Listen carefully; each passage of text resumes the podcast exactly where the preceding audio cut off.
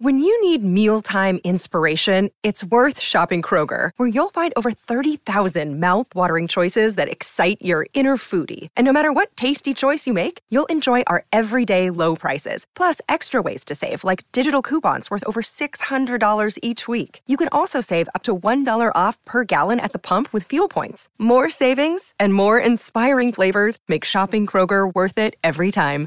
Kroger, fresh for everyone. Fuel restrictions apply. La mitologia è da sempre una storia di revisione e rivisitazione. Basta studiare un po' della sua storia e capire che, per esempio, Ulisse prima viene raccontato da Omero come un eroico esploratore che si merita il paradiso e poi diventa, quando narrato da Dante, un incauto sfidante dei limiti umani e finisce all'inferno. Odino nella mitologia norrena tramuta dall'essere re degli dei del Valhalla per poi venire raccontato in American Gods da Neil Gaiman in bellicoso manipolatore delle masse, quasi un politicante.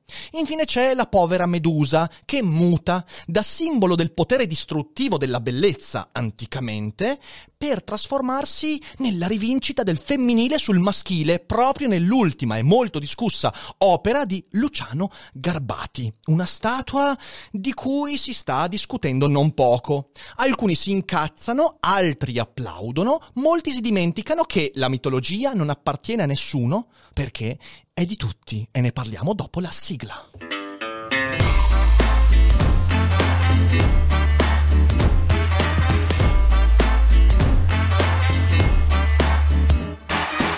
Sei su Daily Cogito, il podcast di Rick Dufer. E chi non lo ascolta è cibo per gli zombie. Cosa è successo? Cosa è successo? Beh, davanti al tribunale dove Harvey Weinstein è stato condannato per violenza sessuale, se non sbaglio a 23 anni di carcere, si erge ora una statua, la statua di Medusa con in mano la testa di Perseo, la testa decapitata, ed è un rovesciamento della storia. In realtà la mitologia narra dell'esatto opposto, la testa decapitata di Medusa per motivi molto particolari, e invece in questo caso c'è una rivisitazione, una, un remix di questa storia, ovviamente alla luce dell'attualità, del movimento MeToo e di questa nuova sensibilità che viene avanti, una sensibilità che cerca di raccontare il fenomeno femminile che si prende la rivincita sul maschile. E ovviamente questo va a toccare corde molto particolari, molto molto sensibili e le reazioni sono piuttosto scomposte. Ma dobbiamo partire da un presupposto. Intanto, questo simbolo, questa statua è molto potente e il lavoro di Garbati si inserisce perfettamente in un contesto ben preciso. E queste reazioni scomposte, però, sono sia dall'una che dall'altra parte. Io oggi vorrei prenderle in analisi per dire una cosa, che molto spesso il simbolo noi lo fraintendiamo e non capiamo cosa accade veramente con il simbolo. Quindi da un lato abbiamo i e le social justice warriors che gridano vittoria di fronte al rovesciamento di un simbolo del pra- patriarcato, ok? Con, questa, con questo fare molto molto virulento e la dichiarazione dello stesso Garbati dice questo, perché lui dichiara, ho qui davanti la dichiarazione, dice, dice, che Medusa venne tramutata in mostro dopo essere stata violentata da Poseidone nel tempio di Atena. Lei era una vittima. E quindi c'è questo rovesciamento di significato. Dall'altro c'è chi denuncia il politicamente corretto e dice che è un sopruso alla mitologia e al vero significato del mito di Medusa e di Perseo. E secondo me sono tutti fuori di testa. Quindi oggi cerchiamo di fare un po' di ordine. Prima di fare questo però due cose importanti. La prima è che vi consiglio, se siete innamorati o appassionati o incuriositi dalla mitologia, di farvi un giro su Storytel, che è una piattaforma con più di 100.000 audiolibri e podcast originali, dove ci sono varie versioni narrate oralmente, quindi lette da attori di teatro, professionisti, sia dell'Iliade che dell'Odissea, e sono davvero molto molto belle e devo dire che è un ottimo modo per avvicinarsi a questo linguaggio che a volte è un po' ostico perché leggersi l'Odissea è una cosa, insomma, che eh, ti occupa tanta RAM del cervello, sentire un bravo lettore che dà voce e vita a questi personaggi è una cosa veramente molto bella. Quindi vi consiglio di dare un'occhiata. In descrizione trovate il link per avere 30 giorni gratuiti di Storytel.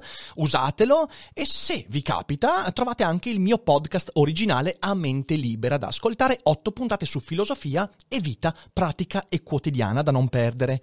Secondo annuncio, fra tutti i prossimi ospiti, eh, vi ricordo che nella prossima puntata ci sarà Carlo Stagnaro e la prossima settimana Luca Perri, beh, il 30 ottobre avremo qui ai Cogito Studios anche Roberto Mercadini, che non solo sarà qui con noi per un bel daily cogito lungo e sviscerante, ma sarà anche protagonista di un suo spettacolo a Schio la sera al Teatro Civico e da poche ore sono aperte le prevendite, quindi andate ad acquistare il biglietto perché sono solo 200 posti e in poco tempo si esauriranno tutti, non mancate l'occasione. Ma adesso direi di tornare tornare a noi.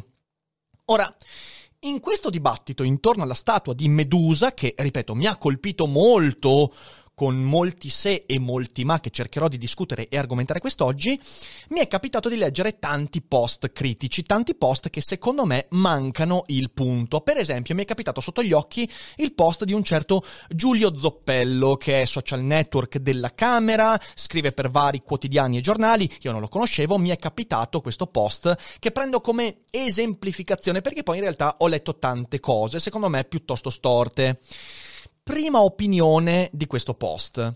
Questa è una falsa medusa, cioè la manipolazione non è soltanto una reinterpretazione, ma è una falsificazione di qualcosa che in realtà non è quella roba lì. E in questa argomentazione poi, e ripeto, lui è esemplificazione, eh, ce ne sono tanti che hanno fatto questo sragionamento, questa è una falsa medusa. La vera Medusa è un'altra, ma nello stesso ragionamento ci viene detto che ci sono altre 7, 10, 14 versioni di Medusa. È vero che eh, la versione di Medusa che è vittima di violenza sessuale è soltanto una storia e neanche fra le più diffuse, però c'è quella storia. Il che significa immediatamente che parlare della vera Medusa rispetto alla falsa Medusa è oggettivamente una gran cazzata. In queste opinioni che si susseguono ci sono altre posizioni, per esempio, il mito di Medusa si è sviluppato in un contesto ben preciso. Questo invece no, questa reinterpretazione, ma mi verrebbe da rispondere, visto che le versioni di Medusa sono 7, 8, 10, 15, 1. Significa che ci sono almeno 7, 8, 10, 15 contesti in cui si è sviluppata. 2. Significa che quelle storie sono già di per sé rivisitazioni e che di volta in volta, sulla base di sensibilità, necessità, obiettivi e tante cose, contesti culturali, una trionfa sulle altre, ok? Ed è evidente che non c'è una vera Medusa perché è un mito. Ma insomma, eh, questo porta anche con sé l'idea che ieri c'erano i contesti complessi in cui Medusa poteva trovare la sua dimensione, oggi invece no, non c'è quel contesto. E invece è falso perché questa statua si inserisce in un contesto ben preciso ed è una rivisitazione probabilmente esattamente come tutte le altre 14 precedenti di secoli fa. E non c'è nessun tipo di problema in questo. Terzo, i miti, e questa cosa è la, quella che mi fa più ridere di tutti, i miti non sono mica come i fumetti della Marvel. Miei cari, Invece sì, poi possono non piacerci i fumetti della Marvel, possiamo credere che Superman, Capitan America non siano a livello culturale di Medusa, Poseidone, Zeus, Atena, Dioniso, va bene, però sì, sono esattamente la stessa cosa, solo che sono molto più vicini a noi, quelli della Marvel, quindi abbiamo questa fascinazione dell'antichità ma sappiate che il modo con cui noi oggi costruiamo i fumetti della Marvel, della DC, i cinecomics e via dicendo, i nostri miti contemporanei, hanno le stesse caratteristiche, le stesse funzioni, gli stessi rimescolamenti dei miti di ieri, quindi no, sono esattamente la stessa cosa. Ultimo punto. Questi miti, quelli veri, ok, Medusa, Zeus, Poseidone, sono molto più antichi e profondi ma io aggiungo, scusatemi, è vero, hanno più storia, quindi più versioni. Ciò che rende antico e profondo un mito è il fatto che ha tantissime versioni. È evidente che Superman ha meno versioni di Zeus o di Ulisse, ci mancherebbe. Esiste da 50 anni, 70 anni, quelli da 5000 anni, quindi è evidente.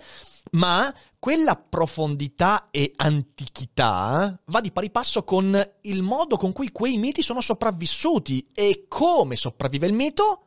Grazie alle trasformazioni. Un esempio su tutti, il mito di Prometeo. Prometeo è forse il mito raccontato in più versioni che io abbia mai visto. Ci sono decine e decine di racconti, versioni, prospettive, idee. Prometeo diventa in alcune storie il buono, in altre il cattivo, lo sfidante e il benefattore, e via dicendo. Ne parla Nietzsche in un modo, Gunther Anders in un altro, Hegel in un altro diverso, e prima di loro persino Platone ne parla in modo diverso.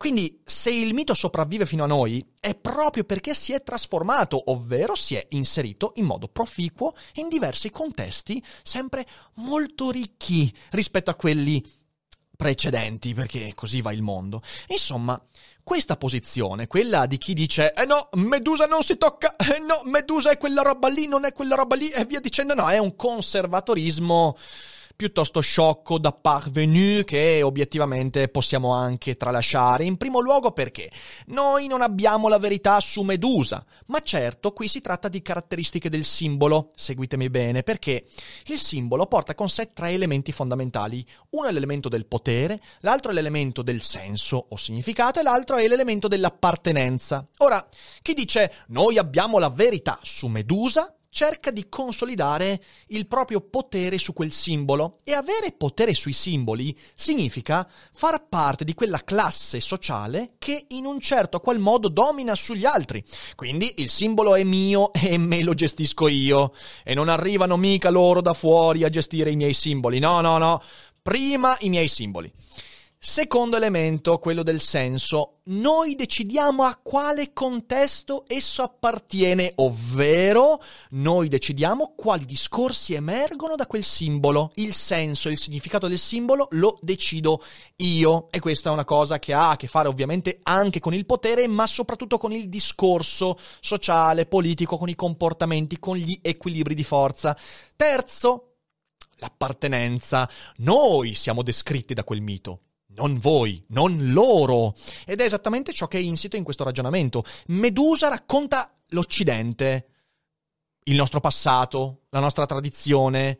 Non certo questi poveri anglosassoni emigrati oltreoceano che invece non ci capiscono un cazzo. E quindi noi siamo Medusa, non loro. E questo dà un senso di appartenenza. Quindi è un conservatorismo in realtà che si vede trito e ritrito in ogni aspetto della vita e che secondo me, ripeto, è una roba di cui potremmo anche disfarci, ma non mi non mi stupisce che emerga perché, perché, queste rivisitazioni, e questa è la forza del mito, le rivisitazioni del mito vanno sempre a delineare uno scontro fra una visione e un'altra del mondo e quindi è normale che succeda, però dobbiamo accorgercene e magari non caderci in modo proprio passivo.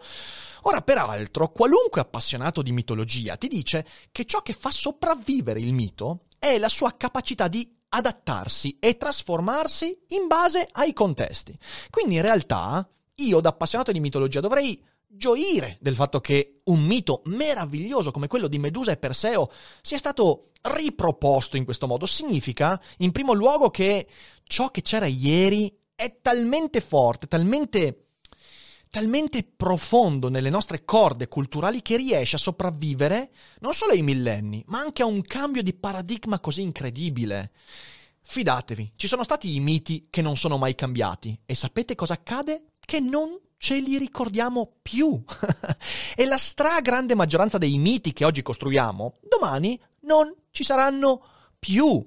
E la forza del mito è quello di riuscire a sopravvivere alle guerre, alle pestilenze, e mi sembra che sia abbastanza in linea con l'attualità, e a tanti altri elementi che creano delle, dei disordini. E il mito riesce a ridare un attimo di ordine, però interpretando un cambiamento.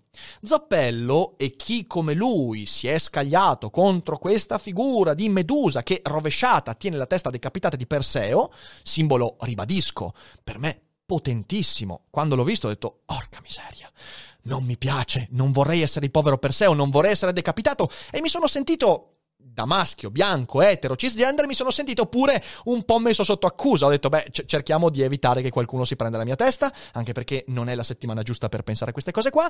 Però dicevo, è potente quel simbolo, proprio perché mi fa sentire, mi, mi muove qualcosa. Quindi Zoppello e con lui tutti quelli che sono scagliati contro con, con, questo conservatorismo un po' sciocco e superficiale, descrive il disagio di vedere trasferito il potere, il senso e l'appartenenza del mito a qualcun altro. E quindi è letteralmente il disagio di vedere perso un po' della propria prerogativa di dominio, di potere, di narrazione. E questo secondo me non va bene. Ma dall'altra parte, comunque non va bene neanche quello che sta succedendo, cioè, cari e care social justice warriors, no, voi non siete esenti da critiche e da comportamenti. Eh, già in passato mi è capitato di farlo, però vorrei, vorrei porre due critiche ben precise e determinate a quello che sta succedendo intorno a questa bella statua. Primo, Medusa simbolo del patriarcato. La storia Medu- di Medusa simbolo del patriarcato, cioè non sto dicendo che oggi Medusa non possa diventare questo, perché altrimenti sarà in contraddizione con quanto detto, i miti si trasformano. Ma farmi passare l'idea, e lo fa persino lo scultore nella sua intervista, far passare l'idea che il mito di Medusa di ieri fosse un mito a sostegno del patriarcato, è, com'è che potrei dirlo morbidamente, oggettivamente una cagata pazzesca. Perché in realtà il mito di Medusa, per come si è delineato nei contesti precedenti, se io vado a studiarlo nei contesti, e lo ribadisco, studiarlo nei contesti significa capire come veniva raccontato, non dire che quello è il modo giusto per raccontarli, ok, sempre per non cadere in contraddizione, e significa capire che in realtà quel mito racconta tutt'altro, ok?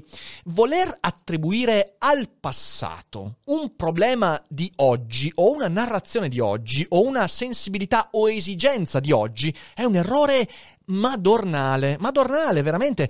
Va bene, anzi è necessario rivisitare il mito, ricontestualizzare la narrazione la storia e ci mancherebbe, ma non uno, spacciarlo per ciò che non era, non è vero che il mito di Perseo e di eh, Medusa ieri difendeva il patriarcato. In realtà è un mito che, visto in quasi tutte le sue versioni, racconta una cosa un po' più universale, cioè racconta il problema e il costo della bellezza, sia nelle versioni in cui Medusa viene trasformata in mostro perché invidia la, la, bellezza di Atena, sia nelle versioni in cui Medusa è più vittima rispetto alle colpe che si porta dietro in alcune.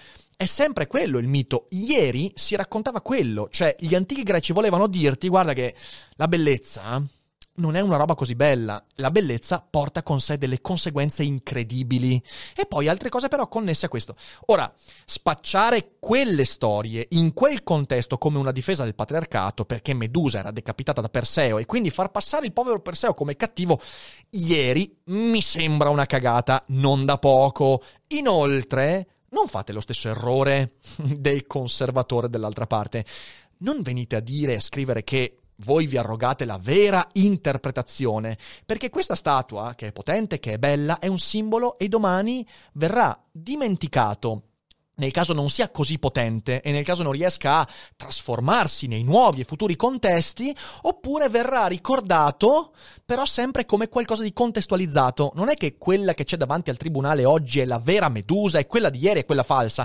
Non scambiamo le cose, perché purtroppo ho letto anche sta roba. Ho letto persone che dicono, ecco, finalmente è fatta giustizia, questa è la vera Medusa. Ma cosa? È un, è un mito, è un mito, raga. Torniamo sui binari. Certo, io capisco che poi c'è una necessità di nobilitare ancora di più il gesto e il messaggio, ma non ce n'è bisogno. Capisco che il simbolico ha bisogno di sostegni altrettanto simbolici e narrativi, ma non ce n'è bisogno. Anche perché poi questo magari allontana le persone che potrebbero avvicinarsi a quel tipo di messaggio e, e, e, simbolo e invece venirne allontanati per la virulenza con cui si cerca di compulsivamente far sopravvivere ciò che io voglio dire. Persino io, che sono stato spesso in passato critico nei confronti delle derive giustizialiste di movimenti come MeToo, colgo la potenza di questo simbolo. E credo che questo sia l'efficacia di questa, di questa statua. Vedo la potenza, ne vengo colpito e il messaggio arriva. Va bene questo, non serve tutto il resto, questa è la vera Medusa, da oggi in poi sarà così. Non è, non è, vero, domani cambierà ancora radicalmente tutto e Medusa diventerà una commercialista che a causa del, della querela arrivata da Perseo decapiterà qualcuna. Cioè, capite che non ha senso dire quella è la vera Medusa, non ha senso, non è il senso del mito. Seconda obiezione, care social justice warriors. Eh, I miti sì, la storia no. Cosa voglio dire? Io in passato mi sono espresso contro l'abbattimento delle statue di Colombo, l'imbrattamento della statua di Cervantes, dicendo un movimento deve costruire i propri simboli, non abbattere e mistificare la storia altrui. Questa cosa ancora oggi io la ribadisco, perché sono in coerenza quando guardo con approvazione alla statua di Garbati e guardo con disapprovazione a chi vorrebbe passare Cristoforo Colombo come genocida. Mi spiace, non sono la stessa cosa, perché la tentazione di dire, eh ma Rick, guarda che tutto quanto è un simbolo, quindi tutto quanto è un mito, è molto forte e invece no, car costruttivist, ok? Non è così affatto, perché il mito ha decine di versioni e per quanto magari abbia dei connotati di collegamento con la realtà, perché il mito deve per essere efficace anche corrispondere ad istanze reali dell'esperienza della vita e della politica e dell'economia, comunque il mito si contraddistingue perché viene raccontato contemporaneamente in decine di versioni diverse e quindi non c'è mai la possibilità di trovare una fonte definitiva che dica ah ok quello è il vero mito. Mentre la storia, la storia di solito è un po' diversa perché di solito anche la storia ha diverse versioni, ma ne ha al massimo due o tre. Per questo c'è una distanza fra la figura di Cristoforo Colombo e la figura di Medusa, non solo perché uno è storicamente esistito e l'altro eh, no, non solo perché pur essendo simboli l'uno entra in una tradizione e l'altra invece entra in tutte potenzialmente tradizioni. Voglio dire, il mito di Medusa si può trovare tranquillamente in forme diverse nella cultura aborigena australiana. Il mito di Colombo, che ci piaccia o no, è all'interno di una tradizione e non c'è un Colombo giapponese, mentre ci sono delle meduse giapponesi, sì, assolutamente, ma eh, capite che c'è una differenza. E io lo so che la, il costruttivismo negli anni 70-80 ci ha fritto il cervello, convincendoci che in realtà ogni cosa è mito.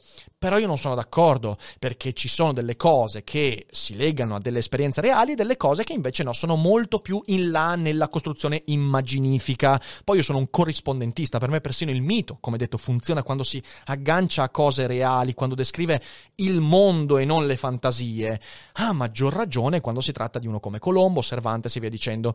Quindi non diventi questa questa, diciamo così, eh, questa, questo trionfo che nella statua di Medusa, secondo me, è, trova un simbolo fra i più potenti fino ad oggi di questa nuova sensibilità, non diventi la scusa per dire, ah ok, se l'abbiamo fatto con Medusa, adesso lo facciamo anche con Kennedy, lo facciamo con Lincoln, lo facciamo con Colombo, lo facciamo con Giulio Cesare e poi cosa... Cioè, cerchiamo di disegnare limiti perché credo che l'essere persone ragionevoli significa capire che la realtà è più complessa rispetto all'ideologia da cui parto, quindi costruttivismo sì, ma senza esagerare.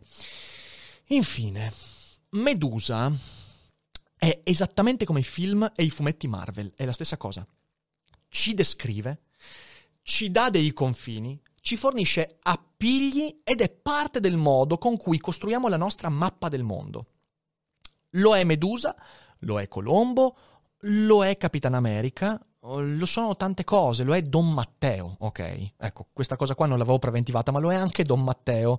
E gioire della sua trasformazione vuol dire gioire della sua sopravvivenza e vuol dire poter ricostruire, per quanto labilmente, una continuità culturale che ci permette sempre di capire chi siamo oggi in relazione a quello che eravamo ieri e ci permette anche di avere quel giusto relativismo etico, sociale, economico e politico non esagerato ma giusto, che ci permette di capire come domani il mondo potrebbe ancora cambiare.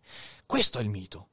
Avere potere sul mito, essere quello che dà significato e senso al mito, appartenere a un mito contro gli altri, secondo me non è bellissimo, così come non è bellissimo dimenticarsi che il mito ha una tradizione che va riconosciuta e quindi pensare che in realtà il mito di ieri sia la mia paura di oggi. Non è così.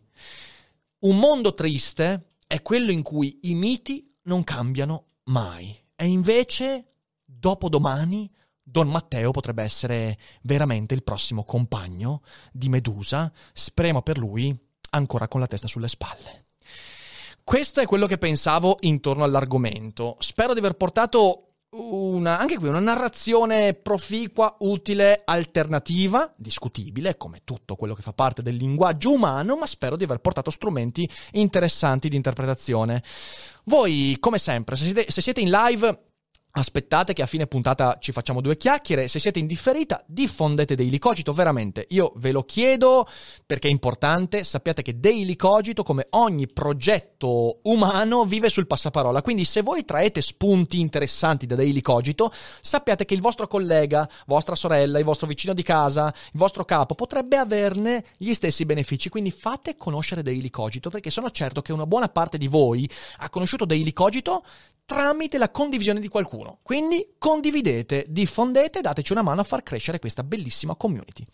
Domani tocca a Carlo Stagnaro, quindi bella cogitata interessante e voi insomma fate i bravi, ricordatevi come sempre che non è tutto noia ciò che pensa, che eh, rosso di sera bel tempo si spera, che le lumache sono simpatiche ma in realtà bisogna stare attento a parlare di soldi con le lumache e tutto il resto insomma che sapete. Ciao, ci vediamo.